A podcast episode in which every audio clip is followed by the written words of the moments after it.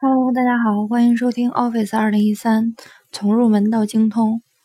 今天为大家来讲如何设置 Word 页面布局。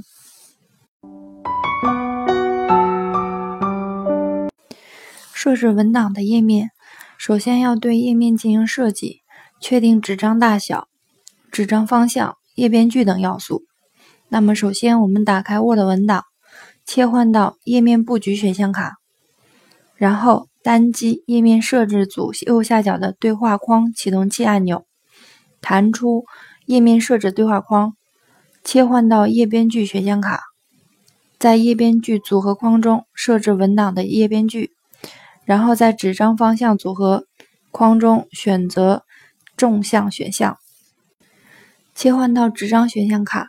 在纸张大小下拉列表中选择 A4 选项，然后单击确定按钮即可。给大家一个小的提示，在同一文档中，我们可以设置不同的页面纸张方向。打开页面设置对话框，切换到纸张方向组合框中，选择横向，然后我们看位于下方的应用于整篇文档下拉列表。然后选择应用于插入点之后，此刻我们就前半部分为纵向，后半部分为横向。以上即为全部内容，欢迎关注微信公众号 Office 张某某，更多精彩内容等着你哦。